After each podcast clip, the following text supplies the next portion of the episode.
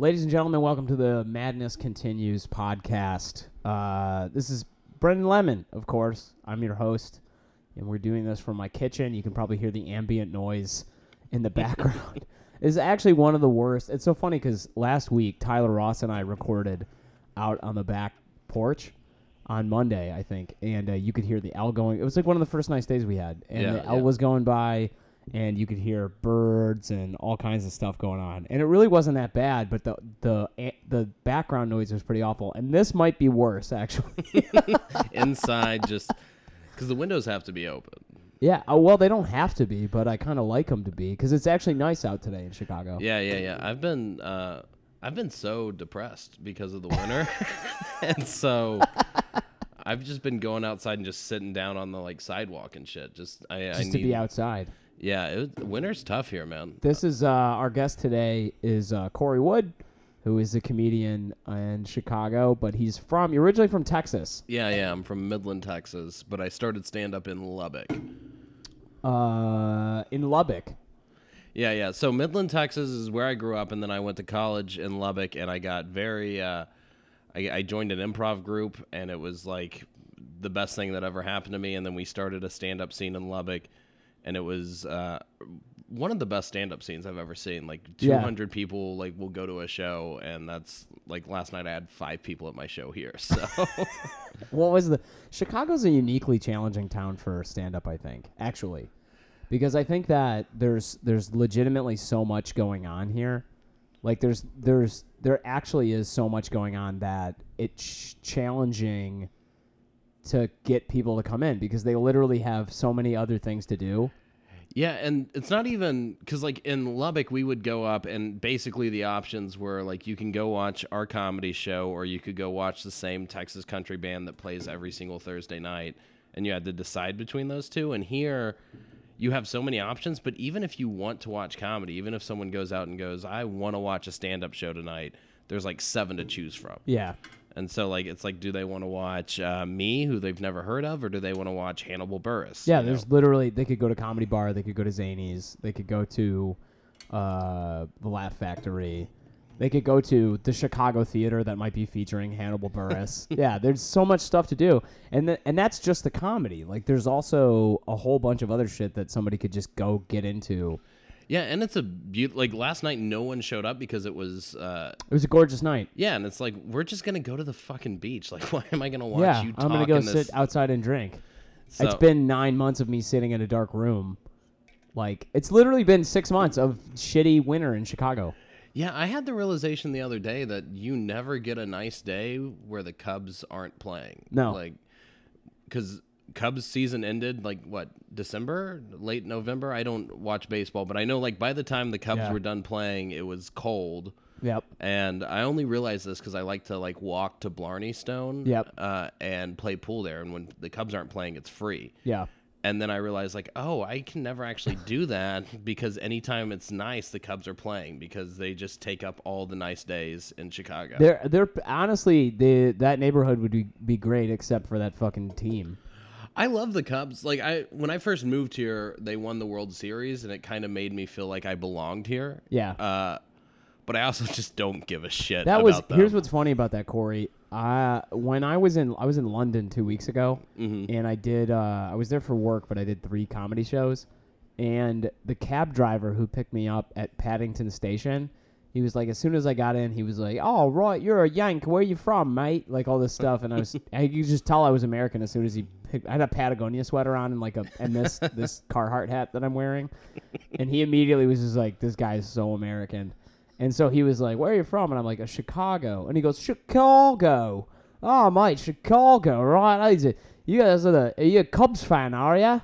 He's like, you Cubs fan? I listen to the, I follow the, the, the Cubs, man. They won the World Series. Like, and he knew all about it, and it was so weird because it was big time international news.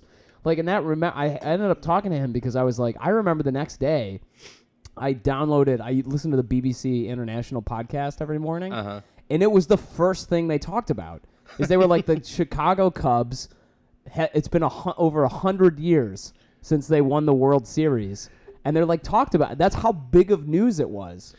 Yeah, I had people. And I nothing the team. I had people I didn't, I haven't talked to in like four years who knew I was in Chicago, and they're like, "Oh my God, the Cubs won! I've, I'm a huge Cubs fan. How was it being there?" And I was like, "It was just people smashing bottles on the ground." Like, It was the craziest. I because we Gloria and I lived. Uh, well, I was living with John then, but Gloria and I was staying over at her apartment, which which is literally just around the corner from where we are now. yeah, And for everybody not from Chicago, you can look this up on Google Maps, but it was basically, uh, shit, it was uh, Clark and uh, Belmont, basically. Uh, Clark and Belmont, which is like a rather busy, actually, it's a really busy intersection around here. And it's only three blocks away from Wrigley Field, which is, of course, where the Cubs play. A lot of my audience is like from India.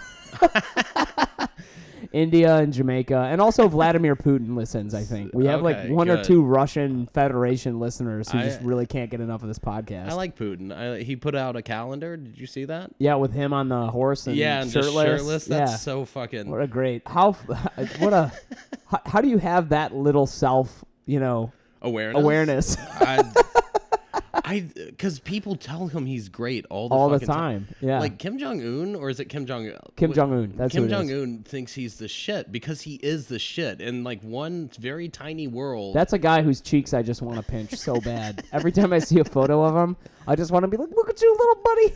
Look at you, little buddy! it's like that dude. You're just does, a dictator for life, aren't you?" that dude does so much fucked up shit that like I'd be very interested to see like what people like that do in their private life. Oh my God, he's got to be the weirdest guy on the planet. Yeah, because he can just do whatever, anything he wants. Like, like all the nuclear bomb shit. That's really bad. yeah, yeah, it's like, all bad. Like, how does he get laid? He like, got- it's he- not good. He, he has he he. Ha- so here's the thing that I think is weird about this, is that um, I think there was a quote from like Nikita Khrushchev or something, where he was like, "You think the most powerful position in the world."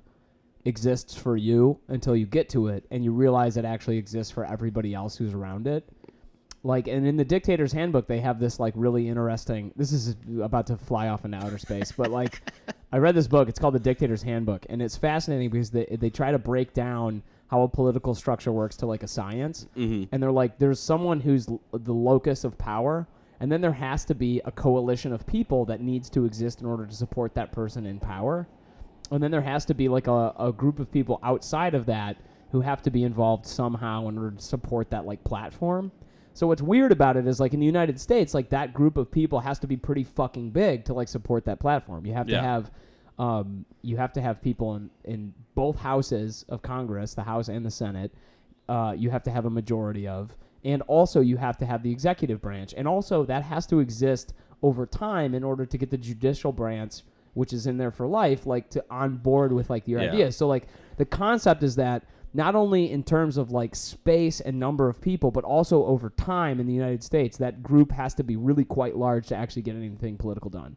But in north korea this guy only needs like a handful of people but all of those people need him to be and do certain things or they will fucking kill him and remove him from power so like it's weird because like in my mind I'm like, is Kim Jong Un fucking the hottest North Korean bitches every night? Which uh, who wouldn't want to do that? I guess. but or is he having to throw those hot ass North Korean bitches at all of his like commanders? or he's gonna get murdered in his sleep. I'm sure he's got like ten people, and I'm sure there's more than ten women in Uh, North I- Korea. well, that's probably true. I mean, we don't know because we're not allowed over there, but I bet there's. What if that's why they're so mad? There's just like 12 women there, and, and that's it. and he, there's just 12, 12 women who have enough nutrients to actually like be attractive, and he's got all of them on a really tight leash, literally. Like, that's uh, yeah, he's got a.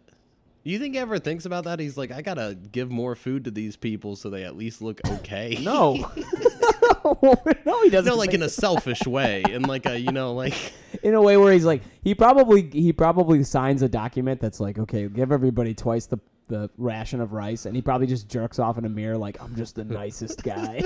I'm so nice. The thing that blows my mind, and it's not a unique idea at all, is that everyone thinks they're doing the right thing. Yeah, Like he thinks he's like he's like I'm doing what's best for North Korea. yeah. And he he's thinks a he- monster. He, thinks he's morally right. yeah, that scares me because I think I'm morally right, and I just It's don't t- I- know. it's completely terrifying. Have you heard Bill Petit has a joke where he says, um, he goes, everybody, you know, the moment you realize everybody's doing the best they can, and he's like, how sad is that? and it's like kind of the same thing. Like Kim Jong Un is is doing what he thinks is the best for all of his people. yeah, he thinks he's a good good dude. yeah, there's no way he doesn't think. I mean, how would he? Because eh, how would he? This is interesting because how would he ever edge into thinking, you know what? Maybe I'm not the best guy. Like, what would he have to do to like open that door up a little bit? Like, I heard a story. All right, hold on. I just I'm watching Corey's face try to think of something to say in response to this insanity coming out of my mouth. But I heard this story right, and it was from this guy named Christian P- Picciolino.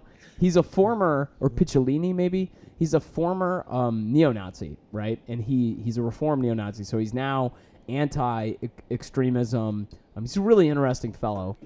And uh, the reason I bring this up is because he had this moment. And he said he was. This is the moment that started changing him. Is he was like a serious neo-Nazi. Like he he would go out on the street as opposed to like I guess a casual Yeah, neo-Nazi. just a casual. Someone's like, I'm I a dabble. I'm a you know? neo-Nazi, but I just I'm you know I'm one foot in, one foot out. I mean I'm a, f- A I'm weekend I'm neo-Nazi. for, a weekend neo-Nazi. I'm for I'm for white supremacy, but not if I have to break up with my black girlfriend. oh shit. Okay, so somebody's gonna clip those, and when I run for office in a few years, they're just gonna put them together. Well, and you had earlier, I'm reading the Dictator's Handbook or something like that, whatever the name of it is. Yeah, the done. Dictator's Handbook. Um. So anyway, um, I'm listening to this guy Christian Piccolino, and I'm like, "Why did you change your mind?" No, I'm just kidding. Uh, so he's like, uh, "I'm, I'm." He's he's talking about it.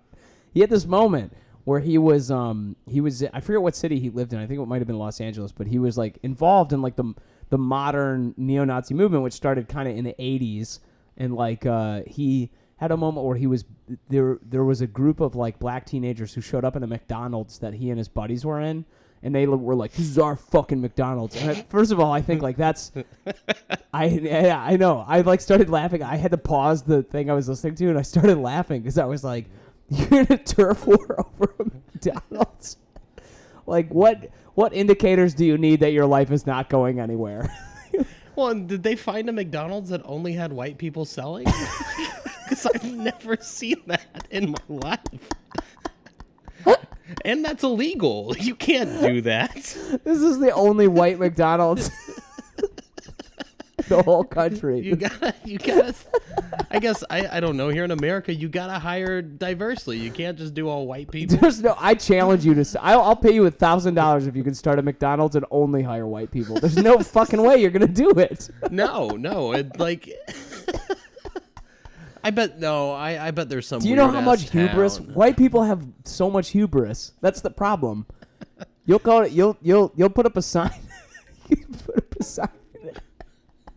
I put up a sign in the window that says, "I challenge the white people in this neighborhood to work here." and they'll come in and they'll be like, "What are you paying?" And I would be like, "Ah, we're paying, you know, seven dollars minimum wage, seven dollars an hour." And they'll be like, "I'm not letting my daughter work here." Like, I uh she has a volleyball scholarship. oh the girl I dated in college, uh, her dad made a deal with her that if she got a job, he would pay her whatever her job paid her as well. What? And so, What? Yeah, so that's just like I don't know where why that my mind went to that, what the but fuck, it's like man? Yeah, people are like, my my kid deserves. Isn't that insane? My parents think I deserve a lot. Like anytime I tell them I'm, I'm on a show that's like I'm excited about, they're like, so is like uh, Comedy Central gonna be there? No, they're not. Fuck, That's the quickest way. I'd be like, "Fuck you, mom and dad." I would stop talking to them about immediately. Uh, well, they oh, was Lorne Michaels at that show? they just don't know what's happening. My parents they are just have no supportive. perception of what's going on in the comedy Uh, world. So I was I was four months in and I got to open for Doug Stanhope, Yeah, which is, is- insane. Yeah, it's crazy. Uh, and I didn't even understand how big it was, but I did understand it was a big deal. And I called my dad and I was like, "Hey, Dad, I'm going to open for Doug Stanhope," not realizing that people who don't do comedy, a lot of them don't know who Stanhope is. Yeah, I mean, he's a comedy legend. Yeah, in, he- in the world of comedy. He's most like that dumb thing where it's like like I'm your favorite rapper's favorite rapper. It's like, Yeah. but he is your favorite comic's favorite, Favorite comic, comic, most yeah, for- likely for sure. And so it's just a really fucking big deal. And I was trying to tell my dad, I was like, I, I get to open for Doug Stanhope. And he was like, Who is that? And I was like, Oh, he's a really. and I was trying to make my dad proud of me. I was like, He's a really big deal. This is a really cool thing for me. And he's like, Oh, is he going to get you on TV? And I was just like, And just, just, and I love this too because your dad isn't trying to fucking grave rub you, but like he's doing it either way. Yeah, no, my dad's actually trying to be really supportive and like uh what's really cool is I've gotten to go up at the Laugh Factory a lot and that's at least a word they know. Like Yeah, they're aware of it, yeah. Laugh Factory. Yeah. And I think they probably think it's a bigger deal than it is. but like they get so proud of me when I'm going up at the Laugh Factory. They're like, That's so cool and the people like you and I'm like, Yeah. But like you should see the people who they let there. like oh, they they get really good comics. They'll but let, I mean, they'll let anybody up there. They'll let, they'll let Blake Burkhart up there. Uh, Blake, I I thought Blake Burkhart hated me, and then I I thought he hated me too. You, I met him years ago in Chicago, and I, let me say this to everybody listening: who's if you haven't tuned out already from Bangalore or, or Calcutta or uh, The Jam- all white, the all, uh, Kingston, Jamaica listens. I have a, a one listener there, and Mr. Putin, of course, is always turned in, but tuned in. But uh, for you guys who don't know, Blake Burkhart is a great comic in Chicago. He's actually he's super fucking funny, and uh, he he uh, helps produce CYSK and does a lot of sets there. He's really funny and super deserves to be at the Laugh Factory. Um, but he, I met him years ago, and uh, I'm I've been really good friends with Dave Metz since I was since years ago. We know Uh-huh. we've known each other for probably ten years at least, and uh, uh, he was a he was a friend of a friend, and um, who I went uh, I went to elementary school with, who then later went to a private high school with Dave. Dave actually is the most Jewish guy you've ever met. He's the most Jewish guy anybody in listening has ever met, even though you haven't met him. And uh, he went to a Catholic high school, which I think is fucking so funny. Him just walking around with his with his with his Jew Jew fro and his Jew nose and this this voice where it's like Oh my god. What did St. Francis of Assisi say? Who the fuck cares? Like he just he's a very he's a very particular man. Anyway, where, where was I going with this? I met Blake years ago, and then Blake rem- has every time I've seen him since. I met him one time. He was doing Sheppy Sinclair at a show at uh, the at a comic book store, the Flatiron Building. I forget what show that that is actually because I've had a couple of drinks, but. He was he's remembered me ever since, and he and I remember thinking he's like the nicest guy. yeah, he's real sweet. I, but he's just, I think he's shy. Like I forget that people have social anxiety, which I also have. So if I meet someone with social anxiety, it just becomes us not uh, talking at all, and then me being convinced they hate me. And that's usually not the case, but that's just what I think You're my head. you you are one of, and I mean this um, in a t- completely neutral way. You are one of the sen- most sensitive men I've ever met, and Yeah. I and I mean and I think that's a blessing and a curse because I think that you pick up on a lot of shit. Like we'll have conversations after shows sometimes, and you'll pick up on stuff, and I'm like, man, Corey is like. He's aware of like things that are really nuanced things that are going on. Yeah, I'm painfully aware of how everyone feels all the time, and it, it sucks. It's so bad. This is like you're like an X Man, and this is like your mutant power. Like I can't control it. It's just like I can't like because it's like if someone like next to me is nervous, then now I'm nervous for them, and it's like it's made dating hell. It's so Oh, that bad sounds sounds awful, actually. because I know that how they feel, but I don't know why they feel it. And if it's a negative emotion, it's my fault, and if it's a positive emotion, it's something else. Yeah, yeah, Like if. I go on a date with a girl and she's having a great time, I'm You're like, like, it's because she loves mini golf, man. she she hit that par three. She nailed it. what a she's, this is the best game she's ever had. but she is sexually unattracted to me. I know she keeps rubbing up against this golf club, but it's because she's getting really turned on by that little pirate skull that keeps going up and down in front of the hole. I gotta lean away when I laugh because I'm gonna break neck. Oh my god, man. We are um, we're hanging out in my kitchen and we're drinking uh, uh, Virtue's uh, Michigan Brut, which is uh, a great cider. I have a this podcast is unofficially sponsored by Blake's. Blake's cider from Armada, Michigan. I'm sorry to be cheating on you, but it's, Corey and I are both cider drinkers, Yeah, yeah, and we've been to Virtue. It's in Fennville, Michigan. yeah. It's beautiful out there. It's really cool. It's like an old Norman style like farmhouse kind of. They got Mm-hmm. pigs. There were like, there's a llama somewhere. We went on the road with uh, me and you and Pat McManus and Lindsay Lucido. That was one of the most fun trips I've actually ever had in comedy. Yeah, no, I I loved it. We stayed at like your your parents' house there. It was beautiful and it was just it was fun, man. That was like I was like I don't even care if I get good at this if I can just do this all the time and It was so much fun, and I haven't. It's funny because I have barely spoken to Lindsay or Pat since, like, and that was a almost that's a year and a half ago now. Yeah, uh Lindsay uh, I'm Lindsay and I are really close friends, but we don't talk for like a month and then we will talk for 1 month straight and then Ah. just and then Pat is uh I love him, but sometimes he's hard to talk to. He, he my favorite thing that he does, and everybody needs to check this out on YouTube if you can, is Pat reviews generic snacks. he has a YouTube channel called Pat Reviews Generic Snacks, wherein he reviews unbranded snacks, like potato chips and like pretzels and things like this.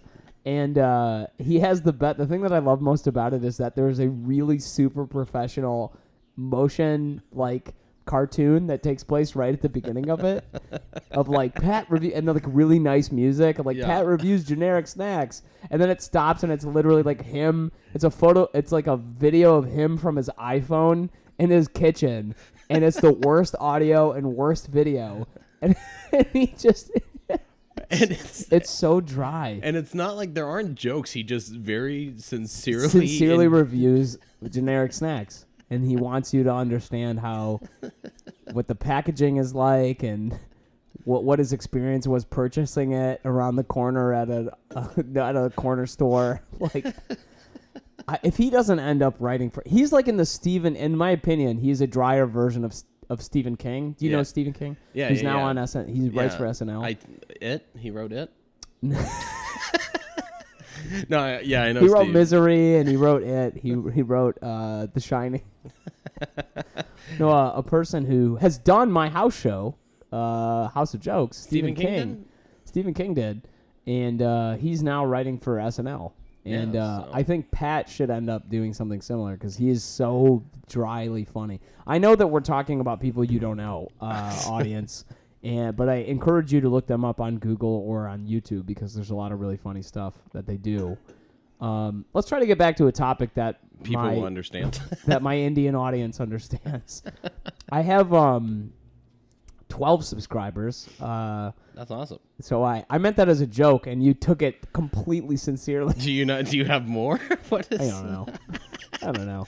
I I have 1,200 subscribers on my YouTube channel. I should Oh, probably shit. start cross posting this stuff. Yeah, you should definitely, especially for my episode. I need, uh, I need some, some kind of backing. Uh, I don't know if these people are gonna like me, but back me somehow. Yeah. I don't even know my shit. Uh, f- find me on Instagram. I'm a I- I- short, bald Here's the thing. guy. Here's the thing. You are uh, constantly presenting yourself like you're you're on the verge of just falling apart. Like you're on the you constantly presenting yourself that you're just like I'm like man. If anybody put please remove any sharp objects from Corey's immediate person because you're constantly re- pre- presenting yourself like that. But I mean this sincerely.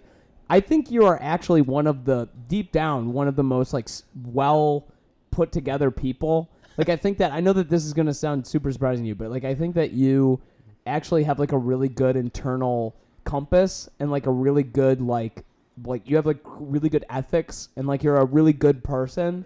Like there's a lot of people in the stand up comedy scene who I think like man, they are they need a 12 step program. Yeah. Like I don't know what it, it's maybe not for alcohol, but it's got to be for something. and I feel like you're a guy who's I'm like Corey could write a 12 step program. yeah, I I feel put together for the most part. Uh, it's just I'm very aware of how I'm feeling and like and just mood swings. Uh, I used to be very depressed, but since I've started Hmm. comedy, that's gone a kind of gone away. Like I'll Uh. have sad days, but like Yeah. it was like before I started comedy, I was. Uh, I was bad. It was bad. My dad came to Lubbock, Texas to take my gun away. Holy shit, are you serious? Yeah, my dad drove to Lubbock and like didn't tell me he was coming. came to Lubbock. He was like, opened the door to my fucking house and was like, "Where's your gun?" And I was like, "Uh, it's in this book." Wait, wait, wait. Why did he do that though? How did he know to come and do that? Um, so I went through. I, I dated this girl in college, and at the time, like that was my dream was to marry her, which is a very sad dream. Oh, I remember you telling me this story. Yeah, yeah, and yeah. it's. I just got really bad for a little while, like, Uh. uh, and then uh, so my dad just kind of, I think, just knew I was really bad off, and was like, "All right, I'm coming down," and he. Or no, he came down when we broke up and was like, "Are you okay?" And I was like, "I'm fine." I was lying like a like an asshole, and then uh, I think just from like communicating with me, he's like, "Oh, he's really not okay," and so he came and uh, I had a gun because it's Texas and we like yeah. those. I and- mean, Michigan's the same. yeah, and so uh, and he just came and he's like, "Hey, where's that gun?" And I was like, "Right there." And I was like, "You don't need to take it," but like he he needed, yeah, he had to take that. and it's, Wow.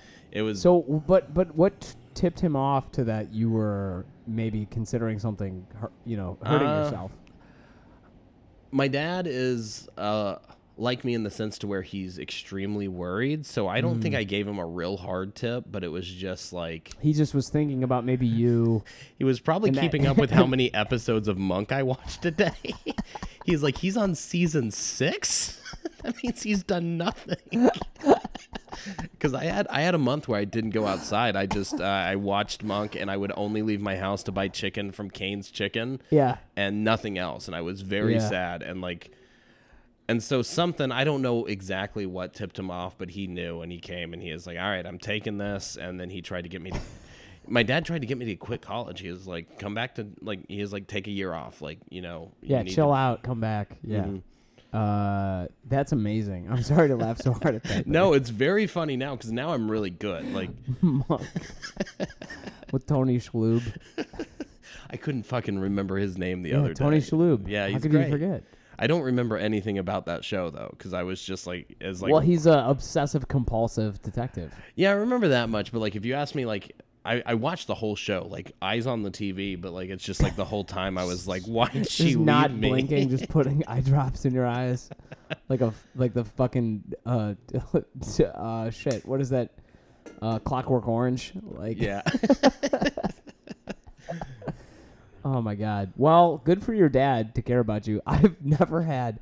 So I've been in very depressed uh before in my life, Mhm. and uh, the only time that I would have, I mean, I've had episodes where not to compare cards here, but I've had episodes because I actually want to talk more about this because you've told me the story before, and I think that actually it informs a lot of. You're able to go to some emotional places in your comedy that I think pulls the audience with you, and as a result, you're able to hit some like really heavy emotional punchlines that provide a kind of catharsis for the audience that mm-hmm. is very funny.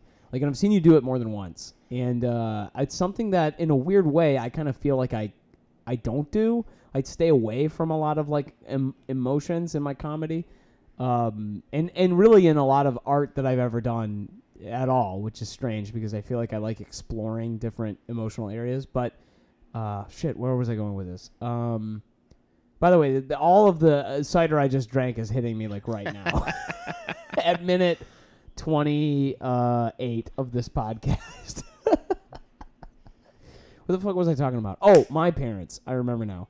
Uh, I had a episode myself. It's I, I don't know if you and I have ever talked about this, but I had an episode where I, um, I my my cousin died really Mhm. tragically, and he was, uh, he was he was a year younger than me, and uh, we were very close growing up, and he was, uh, and it was very weird because I was in France for six months, and the whole time I was there, I had this very strange. I was like, I'm, I want to figure my life out. I want to figure out where everything is going. I want to figure out what the point of life is. What like, is there a God? Is there like all this stuff? And we we'll get into this in a second because you and I have talked about this before a little bit. But I remember I had kind of determined by the end of the summer. I was like, you know what? I I I don't really think there's a God, or, or I don't know if there is or not. But I think that there's some kind of like presence maybe yeah, but I'm like an atheist Christian, if that makes any sense.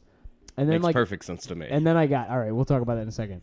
And then I got this phone call from my parents, and they were like, "You have to come home right now because uh, your co- something terrible has happened to your cousin." So I, f- I go back to the United States, and uh, my cousin had gotten hit by a drunk driver with his girlfriend on a tandem bicycle in Clearwater, Florida. And uh, this this this threw my life. I don't want to go into it that particular event Yeah. too much, but it threw my life into this crazy tailspin for the better part of a year.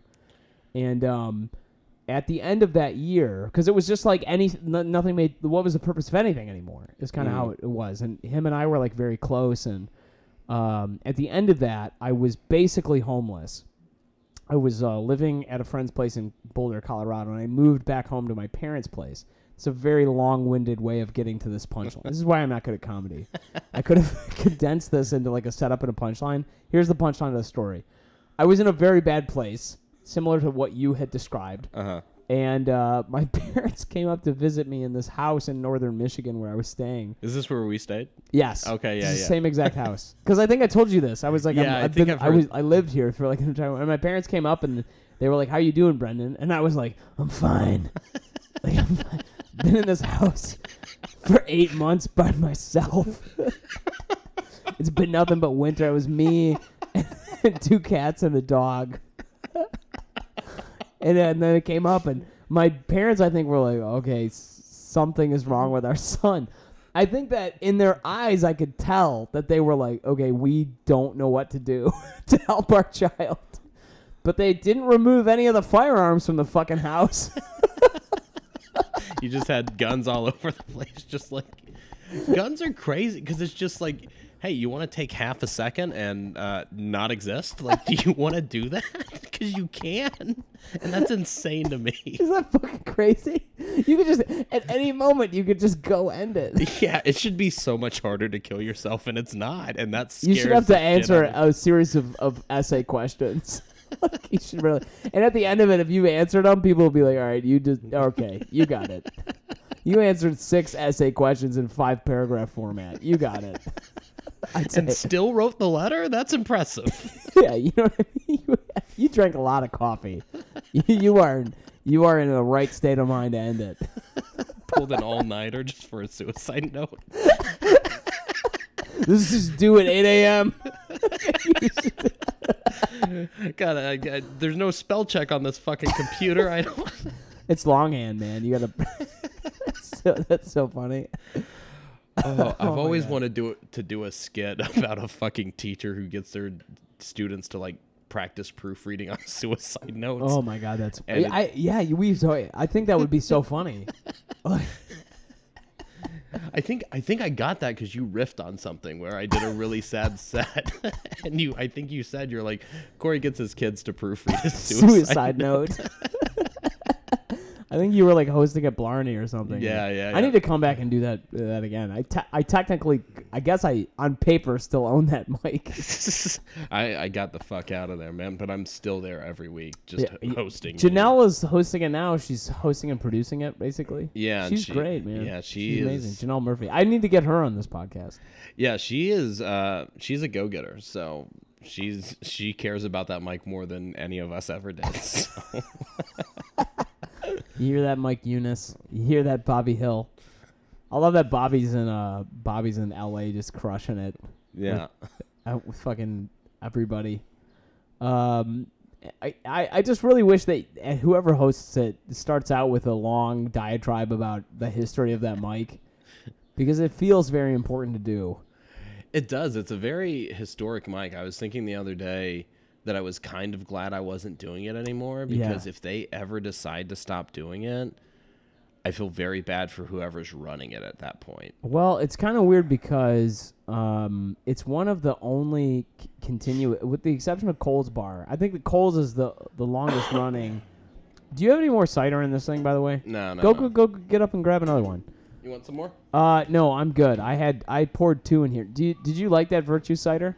Yeah, but I'm gonna switch to Strongbow Yeah, it's you. You brought it, man. Hold on, I got it right here. He's uh, Corey is attempting to open this. Um, I got it. Uh, bottle of Strongbow.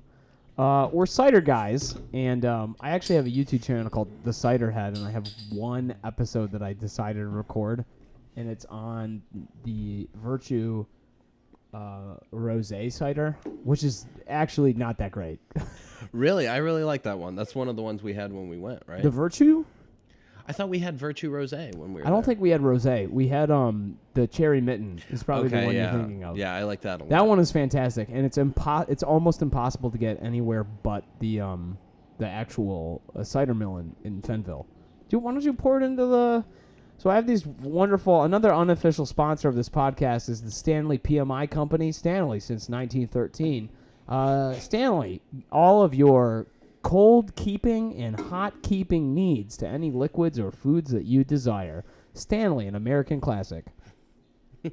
I I always think like, how hard would it be Who the to fuck is going to this- listen to this goddamn podcast? Just sponsor this podcast and just give us free mugs and some free some free cider. That would make my life. I know this is completely derailed because we had a point and and we've lost it. But we were talking about God and sadness. yeah, we're gonna we're gonna get back into it in a second. But I um I want to mention this. I actually did message the Stanley Company and I said I'm a I I have a sales team here in Chicago and I uh, love your product and I actually bought Stanley mugs for everybody on my team as a Christmas present. And I was like, anything you want to. I was like, listen, I love your brand. I'm a huge brand ambassador. If you wanted to send me a bunch of shit, I would love it. I'll put the stickers on everything. I'll like, and these guys actually sent me a whole bunch of stuff. That's awesome. It was really cool, and uh, they're a great company. Anyways, where I'm going with that. Let's talk about God and sadness again. I was gonna ask a really weird, not funny question Sure. where, because your your your cousin died very tragically. Sure. Uh, and you were kind of like not believing in God at that point. Did you feel guilty about that? That I didn't believe in Like, God. did you or that- feel? Well, did you feel like somehow God actually was real and He was punishing you by? No, I. That's interesting, Corey. That's an. It's not something. To be perfectly honest, it's not something I've ever really thought about. Um, Until now. and in retrospect, I feel terrible. Well, I because I I'm going through this weird thing right now, and I reached a point to where I was like, you know what, I don't think God's real. And then uh, Mm-hmm. my nephew was born, and my nephew was born with like a heart defect, Shit. And like and he had to have surgery like the day he was born, and I was like, oh, God's gonna. I really thought God was gonna kill that baby because I had said I did not believe in him. Jesus. which is like a really weird. so much. I think in a, this is going to sound strange, but I think that I once this is uh, this is actually how I feel about it. There's there's there's two thoughts here. Um, and in, as in many of the thoughts and points that I make, I feel like I have a story to like describe it. Mhm. Um, years ago, I dated this girl, uh, and I won't share her name on this podcast. If it was just you and me, I'd tell you. But I like, understand. yeah, yeah. um, she was junior Miss Michigan from years ago. She's very beautiful. She's an amazing woman. Oh, Lauren. Yeah. Yeah, Lauren Bixaki. You know, you know her.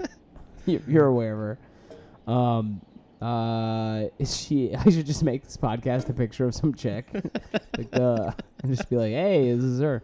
No, uh, some woman in um in in Michigan, junior Miss Michigan. She was amazing, and um, her and I had this back and forth because I loved her very much, and I Mhm. had known her for years.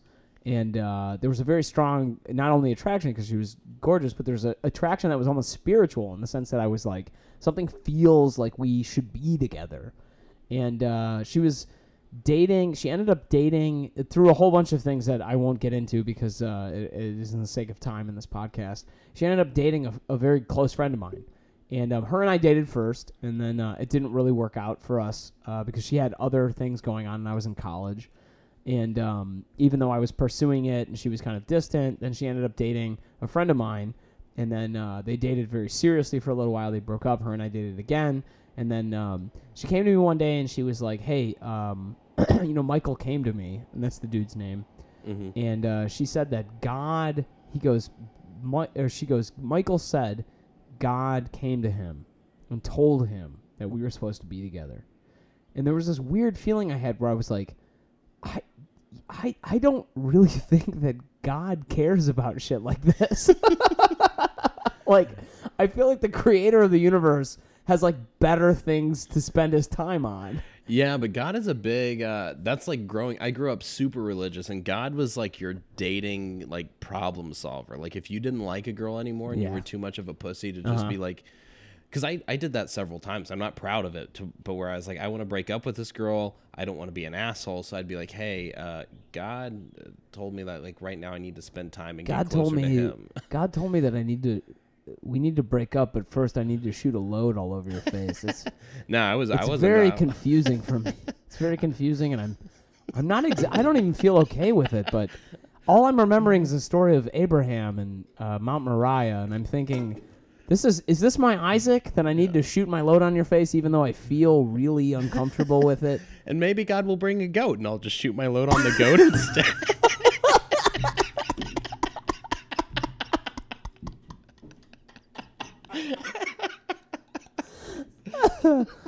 Oh, it's nothing I haven't done before. Uh,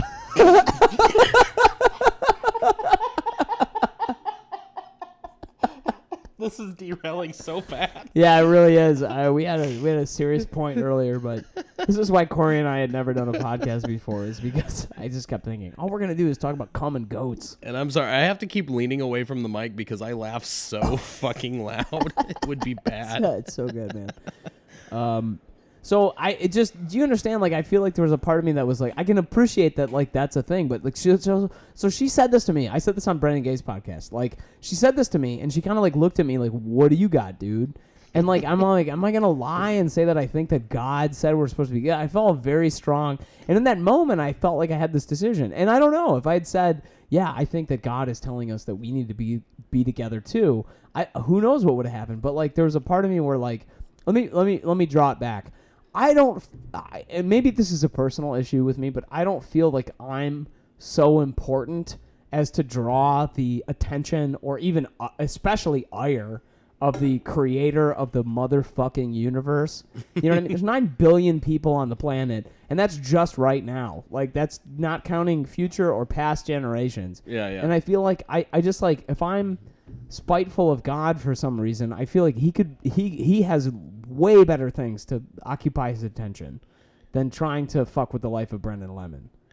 Yeah, logically I know that. Like logically that makes sense, but still like You still want to feel shitty? I've had several times where like I've kind of like been pulling away from religion and all that and like I remember because I used to smoke and I used to have sleep apnea, uh, and I still kind of smoke, but it's gone down and like I've been taking better care of myself. I don't have sleep apnea anymore. Sure. But the first time I had sleep apnea was when I was like, maybe God's not real, and it feels like you're you wake up and you haven't been breathing, so it feels like you can't breathe, and Uh-huh. I and like instantly I like dropped to my knees and I was like, I'm sorry, God, just don't kill me right now, and like please. So I. I'm I'm a really I, I, don't even want to say atheist. I'm kind of like I think there's something out there. I don't know what it is, uh, but it's not the God that I was raised with. Like not sending Muslims to hell and all that shit. But then as soon as uh, Don't something speak too bad, fast, my friend. then as soon as something bad happens, I'm like, I'm so sorry, God. You're right about everything. I shouldn't Yeah. have fucked anybody before I got married. Well, I, I don't know. I feel like I'm in a similar kind of thing because uh, every time if I'm on a, I'll, I'll say it's weird um, because nobody's ever really confronted me with this, but my uncle once said to me, he was like, if you're an atheist, where do you, you know, do you do you do you? St-? He asked me. He he was like, do you still say prayers? And I said yes. And he goes, well, who do you think those are going to? And I was kind of like, ah. And then in some movie, I forget which one it was uh, that I was watching, there was an answer to this question. And somebody was like, Who are you praying to? And then somebody said, Anybody who will listen. And I was like, I something about that feels almost more a- appropriate to me than being like there's a there's a anthropomorphic deity who subscribes to everything the Bible says literally. And like it, there's there's some idea of like there's a there's a presence in the universe. And i think that that that may be true but i don't know what it is. And like um you know slavoj zizek not to make this again too deep a cut but like slavoj zizek who's a philosopher says that the only true athe- the only way to arrive at true atheism is through christianity. And i i think that he i think that he's actually right about that that i think that there is a kind of morality that christianity portrays that is is is actually in a weird way metaphysically correct. And the only way to become an atheist in any kind of good sense is through the doorway of that of, of that morality. Did he mean like any religion or specifically Christianity? He meant specifically Christianity. So why? So uh, not not starting a fight. I'm very dumb. I'm very dumb, and I just why not? we- why not like another religion? Could you? Well, here's here's what his reasoning I think might be, which is that, and I've thought about this before too, is that um, so so uh, so when my cousin died, Uh-huh. um, there was a very interesting thing that the Lutheran minister said at his funeral, and he said that uh, God in the Bible guarantees only one thing, which is that when the time of you taking up your cross happens, you will not be alone. That there will be Christ with you, also bearing the cross at the moment. That that everyone has to do that, and Mhm. that at some moment you will do that, but you will not be alone. What I think is fascinating about that is that uh, uh, j- the in the that's actually the opposite of what the Bible says in a strange way. So first of all, I think that, that that's not incorrect. But I Uh-huh. think that all people suffer in the same fashion. That is that you're not alone in your suffering. There's a kind of metaphysical suffering, and I think that the the story of the Bible actually portrays that concept, which is that in the book the book of Mark, which is the oldest of the Gospels. Gospels. The book here's how I actually talked about this in my um uh Edinburgh show. Is that the book of Mark in the Gospels basically says this. There's uh Jesus and he tries to perform a bunch of miracles and actually most of them don't work. That's how what the book of Mark basically says. and then he goes to uh, Jerusalem and people receive him. what the fuck I was trying to I was trying to fuck with my sock, and you made me get too comfortable, man. I took my shoes off. All right, got it. It was Corey just knocked his uh, earbuds out, but that happened so dramatically in the middle of this. was Very, very deep beautiful moment. Yeah, I'm talking about Jesus and anyway. So, uh, so anyway, so Jesus goes uh, to Jerusalem, and uh, he is uh, basically betrayed by his uh, the people he, he came with, and uh, Pontius. You you know the story. You Yeah, look yeah, the yeah. Bible. Pontius, Pontius Pilate is like, which one do you want to? Do you want Barabbas? Or do you want Jesus to go? And people are like, Jesus. This guy's pointing out. He's such a good ass, goody two shoes motherfucker. He's pointing out all of our flaws.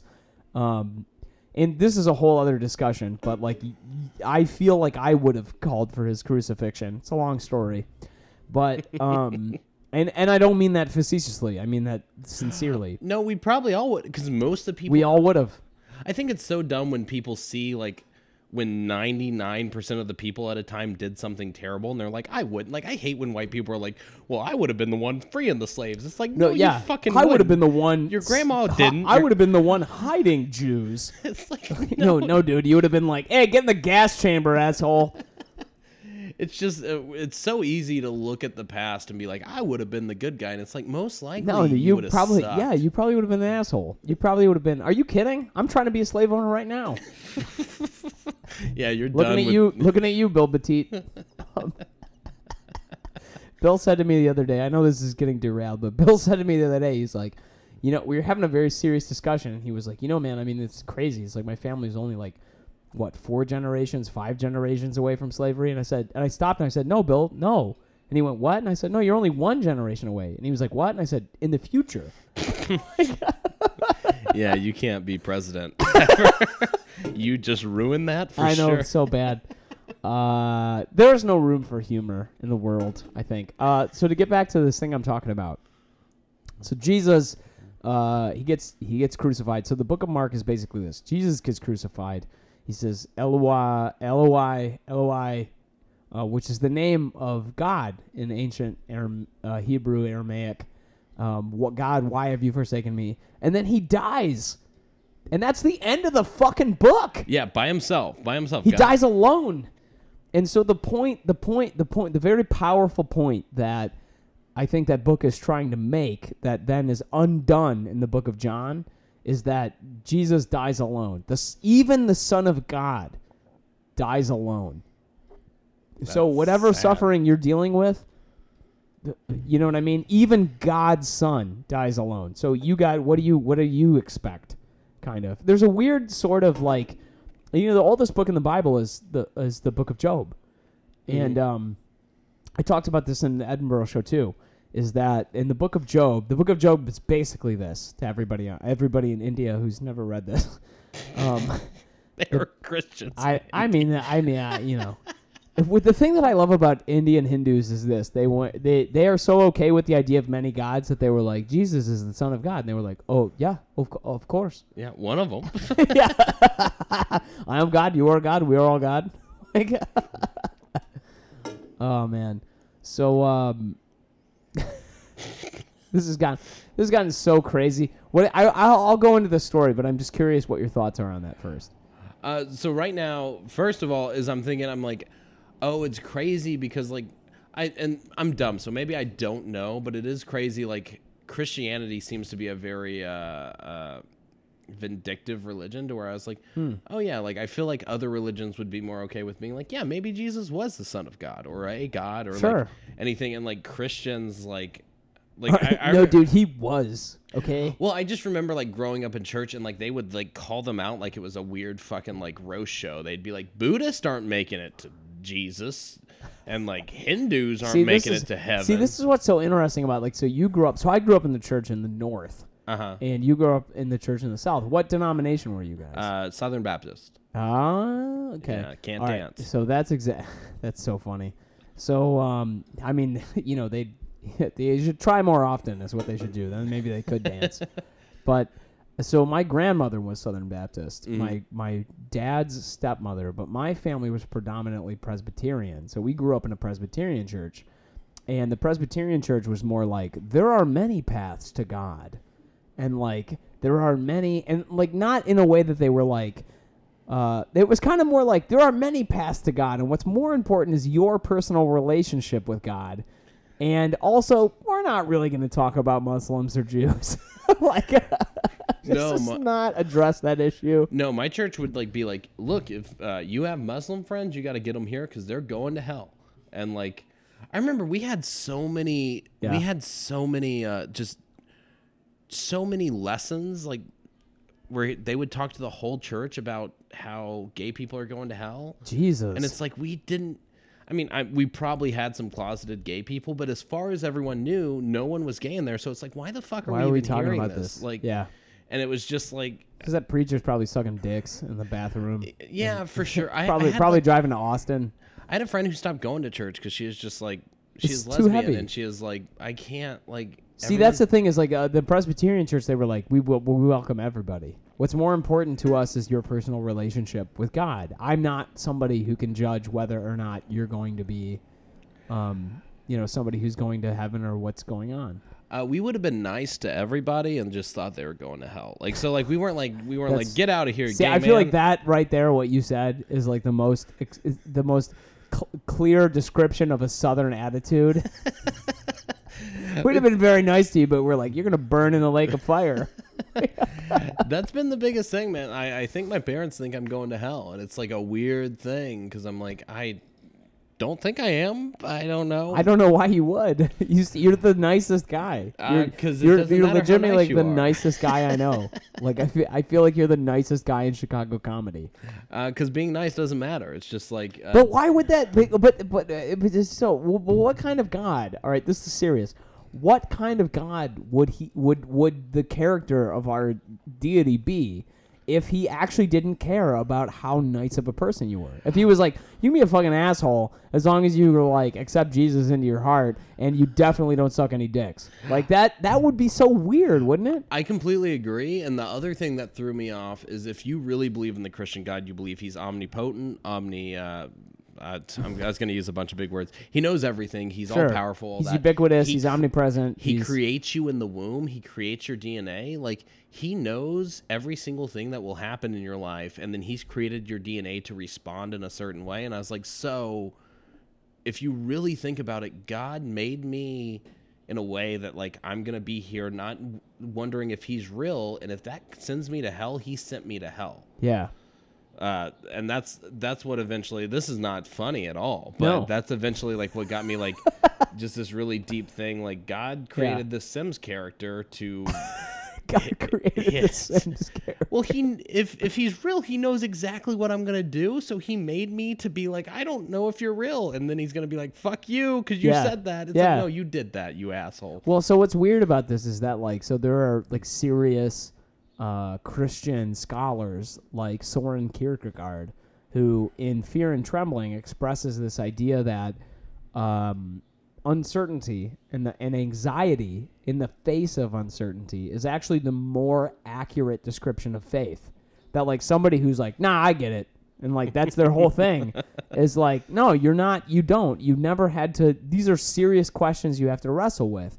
And I feel like if if there is a god, there very well may be some kind of presence um you know that that the that that the Christian Bible and the Christian experience is attempting, but seeing through a glass darkly, trying to Uh-huh. um, describe.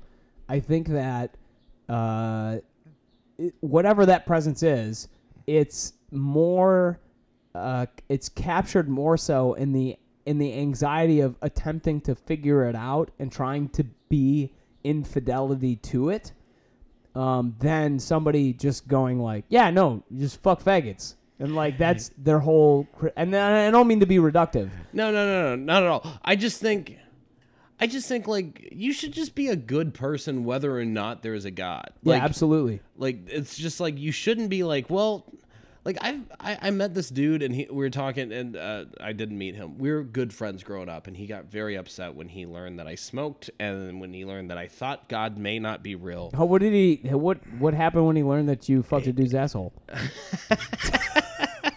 well uh, he really enjoyed it uh, He looked back over his, he looked back over his shoulder and he said, "Corey, we're going to hell listen, we're, you're gonna go to hell, but but it's be- be- because you're smoking and drinking. He's- this this is heaven right here." he kept saying he kept saying just say you're forcing me say you're i don't like this keep going It's not a sin if you're on bottom.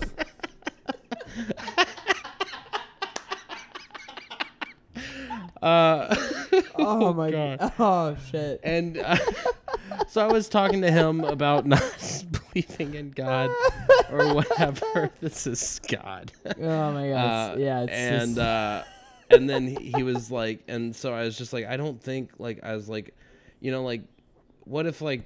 I think we should just be good people, and I was like, like if someone needs money, I'm gonna give them money. Like Yeah. if a homeless guy needs money, sure. And I was like, because like he needs it and that's gonna do well for him, and he is. And I was like, and so like I don't think that matters because you would do the same thing. And he, and he very sincerely was like, I would give him money because God wants me to give him money. And I was like, so if I could prove right now there's no God, you wouldn't help out someone. And he was like, no. And I was like, man. oh, then you're an asshole, Yeah, man. you're Like, fucking awful. you're an evil Yeah. person who's trying to like win the favor of this dude you don't even know if he's real. Like that's what you are. You're trying to stand the best on the good side of your best buddy who you don't even know if he exists. How weird is that? Uh, man, we've been at this for about an hour. It's actually gone by pretty quickly. Yeah, yeah. I was, uh, I was thinking like I was like, uh, I, I don't have anything to do till ten. Can you just do a No, we can. five-hour we, podcast? no, we get we can keep going. It's uh, there's no issue at all. I'm, I'm we're at 58 minutes. I am at one bar in the battery of my Oh Zoom, shit! So we gotta wrap this Zoom shit up. recorder. No, we got we're we're okay. If this ends up, it's so bad. I was um interviewing Law Torello. You know Lawrence Torello. He's a I've heard um, the name, he's an improviser. He's an actor. He's a he's a very funny comedian. I've seen him do comedy. He's, he's friends with Joshua Stone's Throw Okay.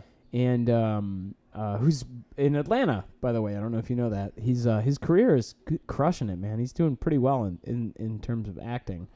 And um, anyway, I was interviewing Law Torello, and this Zoom pod fucking thing. Uh, it died four times. I had like all these different batteries that I thought were good. Turns out they're all bad. and every time it's like I would die, and then I would talk. I probably lost like I had you know 18 subscribers, and six of them went away because like a third of my audience left because they were like, "Fuck the audio quality of this podcast." it, was bad, it was bad news. Well, you're gonna lose six more this time. There's so much ambient noise. I know this is so this is so bad. Um, this is the second time you've been over this apartment, though. I think, right? I think this is like my fourth or fifth, man. Oh, really? Yeah, we're good friends. I think you, said forget that. You said something very uh, sincere to me, though. You said you were like, hey, you know, it wasn't until you left Chicago that I was like, oh shit, Brennan's like one of my really good friends in Chicago. yeah, because it's very confusing because we see people every day that we honestly don't give a shit about. Like, yeah, it's that weird sounds- to say that, but it's totally accurate. But it's so true. There are people that I think are very funny, and I think they're good people. But, But you're like, I don't give a fuck. like I I'm wouldn't not, go to their funeral. Yeah, I'm not gonna go see their like Blake Burkhart's funeral. just fucking. I would not go at all. I would say he wrote really good jokes while he was alive. though. yeah, I mean, I- he wrote really great mediocre jokes while he was alive. That's definitely. Oh man, I hope I really hope when I die that people just talk shit about me. Like I I really I thought about putting that as a status, but then I thought it would worry my parents, but I wanted to just be like I want to be like please say nice things about me now and say terrible things about me when I die cuz it's Just just like a roast that you're not present for. I think it's just so much. That's why I like comedy so much, and like I, I really came into comedy. The reason when I was really bad off and my dad took my gun, and I ended up being okay, is because I had someone who like knew I was sad and made mm. me join an improv group and mm. made me start doing stand up. And I haven't wanted to kill myself since I've started doing stand up, and I think that's fucking beautiful. And I think like comedy and doing dumb, terrible jokes is a way to like fight this thing of like, oh, we're all gonna die. And so like I really like my parents aren't gonna get it, and that's fine. Uh, so like don't make mean jokes to my parents. But I hope like when my friends, if I die, if I died tragically and my friends were really sad, I hope they'd be like, but he is kind of a dick, you know? like that's I really want that. And then everyone fucking laughs because it doesn't matter. Yeah. Like at the end of the day, like you being like, he wrote the best jokes and he was so funny and he was a good man. It's like that's not gonna bring me back. I'm still No, dead. yeah, just, you're gone. Just call me a fucking asshole and just take a shot. That's what I want. It's weird. It's funny that you should, maybe this is a thing. Actually, I would be interested to hear if this is a thing amongst comedians. But I feel like I'm kind of in a similar boat in the sense that like every once in a while, I imagine like, man, what is my not my funeral, but what is my wake gonna be like? like I come from an Irish, Scottish family, and I'm like, what would my wake be like? and I'm like, there's just people drinking and fighting and fucking telling jokes, and I'm like, all these comedians. Like I was telling Gloria earlier, I was like, if I'm like Gloria, if when if slash when we end up getting married, uh, I'm gonna have all these comedians at our wedding, and they're just gonna tell all these goddamn. th- It's just gonna be all these jokes, and in a weird way, I was like, I cannot wait. Like, part of me wants to be like, I want to be present at my own funeral to like Oh, yeah. see all these comedians say this shit. oh yeah, I have that all the time. And here's the thing, because it's just I would know who my good friends are. Like Yeah. Because you are one of my good friends. If you died, I would be devastated. Yeah, But the minute someone was like, because here's the thing, someone dies and everyone's like, they were really, their jokes were so fucking good. I'd be like, no, he kind of sucked, man. Yeah. Because that's what would make me feel better. And like, and like, you don't want me to kiss Yeah. your ass the whole time. Like, why aren't we nice to people when they're alive and Yeah. then, and then mean to them when they're When dead? they're dead, Because yeah. they, they can't do shit there's for us when they're There's dead. yeah, there's something weird about that. Like Michael, you know, Michael Yankovic. Yeah, yeah. I mean, Michael Yankovic passed away. And it was funny because I was in Paris in January when that happened, and I, Uh-huh. I actually felt a sense of bereavement because I was like, I I know Mike, and I've Yeah. seen him, and I've seen him at he's come to Mike's, he's come to sh- he did my house show, like he's he's someone who I know in my life, and it was weird because like all these people were posting these like very sincere stories about Michael Yankovic, and then I was a member of like a number of like small um group messages on uh, on Facebook. Uh-huh. And as we were talking on Facebook, the the the tone turned from like, "Oh, Mike, he was we're gonna miss him," to like all these shitty stories about things that Mike had done. And in a weird way, I was like, "This is almost a strange monument to Michael Yankovic." Like Yeah. he like he was he was almost beautifully awful in a kind of way. And um and I, I and I, and I should say this for the audience and anybody who's listening in the Chicago community, like I'm genuinely gonna miss him. Like he was, he was, he he he. If he had stick stuck around for another five years, would would really have been a great joke. Not only great joke writer, but great comedian. Yeah, so if we can take a step back, Michael Yankovic was a really good comic Yeah. and a really nice dude. But here's the thing: when he was alive, all I did was bust his balls. Yeah. he would like because he was alive and he would tell me he'd be like man i'm like i can't i'm gonna be great i'm gonna be super famous and i'd be like fuck you man you suck and all of a sudden he dies and i became just a little bitch and i'm like no he was the best and i did that and I, I i will admit that i did that but it's like you know like why now are we like why didn't I tell him when he was alive, like, I think you're really good and I think you're a really nice dude? And it's because I'm like, oh, because he's going to think I want to fuck him or something stupid like that. And it's like, no, like, there's a small part of me, like, and I didn't know him super well, but there's a small part of me that loved that man. Yeah, me too. And I didn't fucking tell him because it's weird. Like, Yeah. And I'm trying to get better about that, but there are so many people here that I love. Well, you know, let me tell you this. I'm I I don't I so I I appreciate that this is something that bothers you because it's something in your being that wasn't reconciled when it when when Mike was alive because you never completed that feeling and I I get it. But I encourage you to say say this. I don't feel that way because I told Mike when he was alive that I really appreciated him and I want to tell you this right now. I love you very much. and this is not the two ciders I had in this cup before this moment. But Corey Wood, I love you very much. You're a wonderful man. I and uh, I remember I remember telling Mike at my house show, I was like, You are so goddamn funny. And you haven't even seen all of it yet.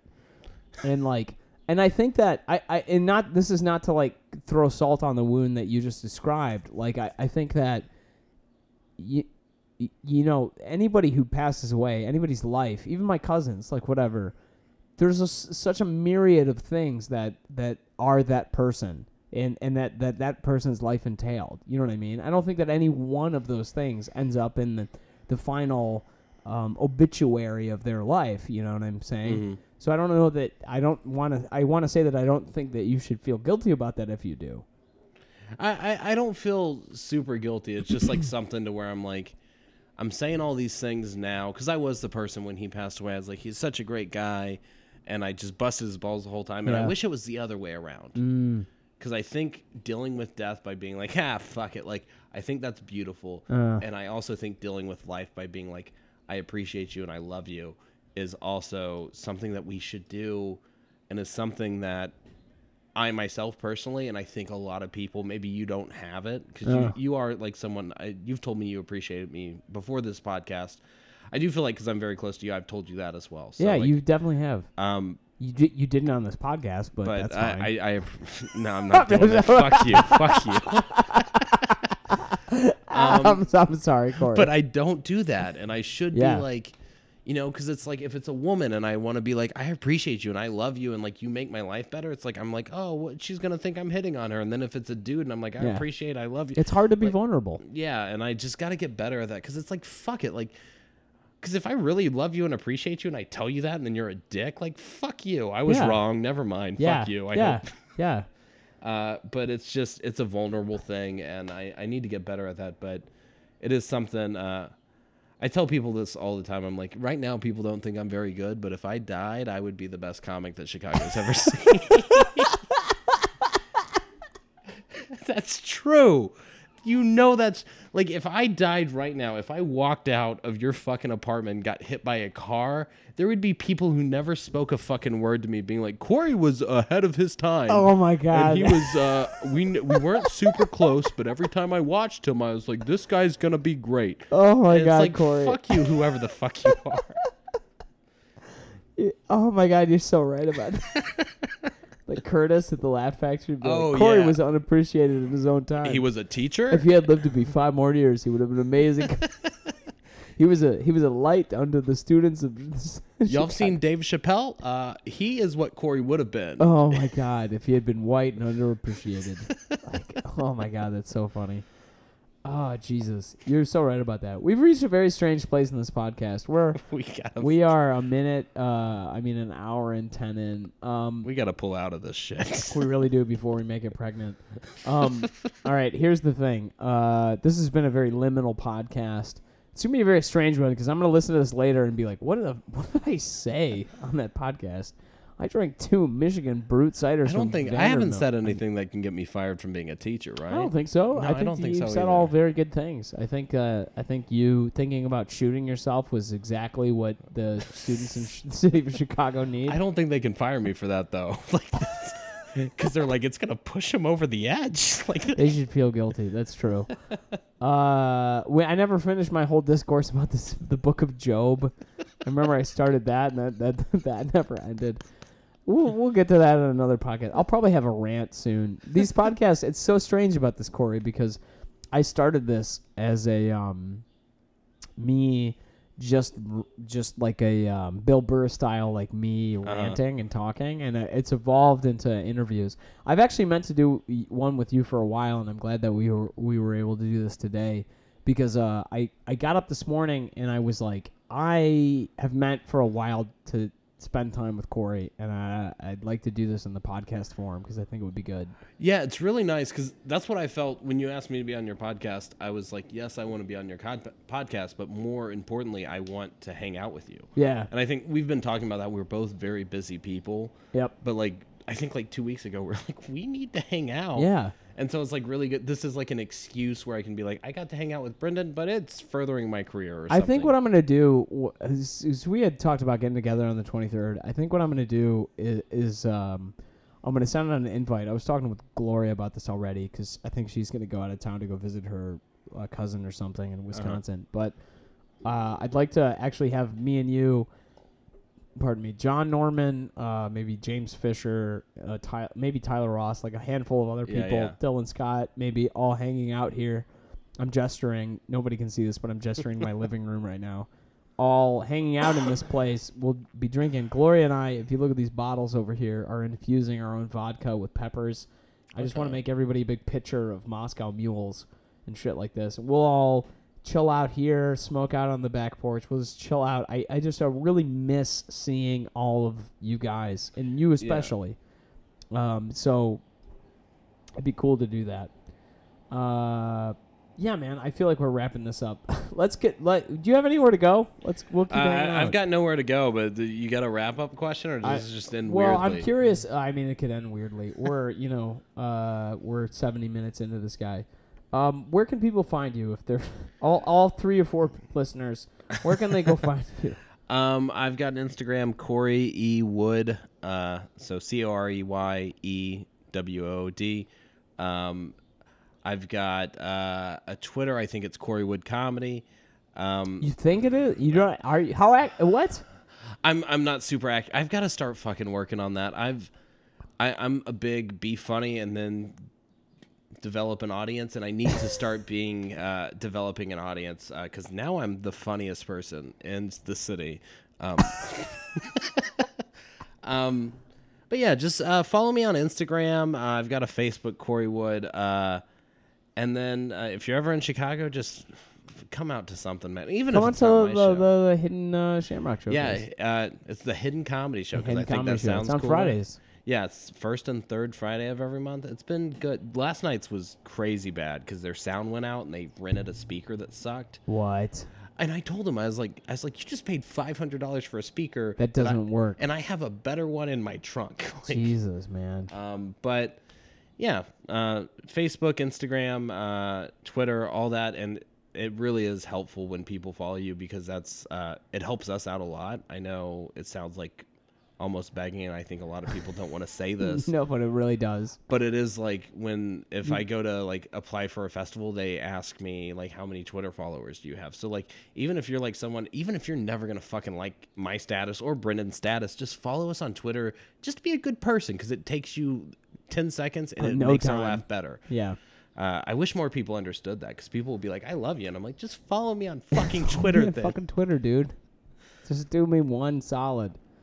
Uh, Corey Wood, thank you so much for joining us. Uh, thank you so much, man. Meanwhile, the madness continues. Thank you.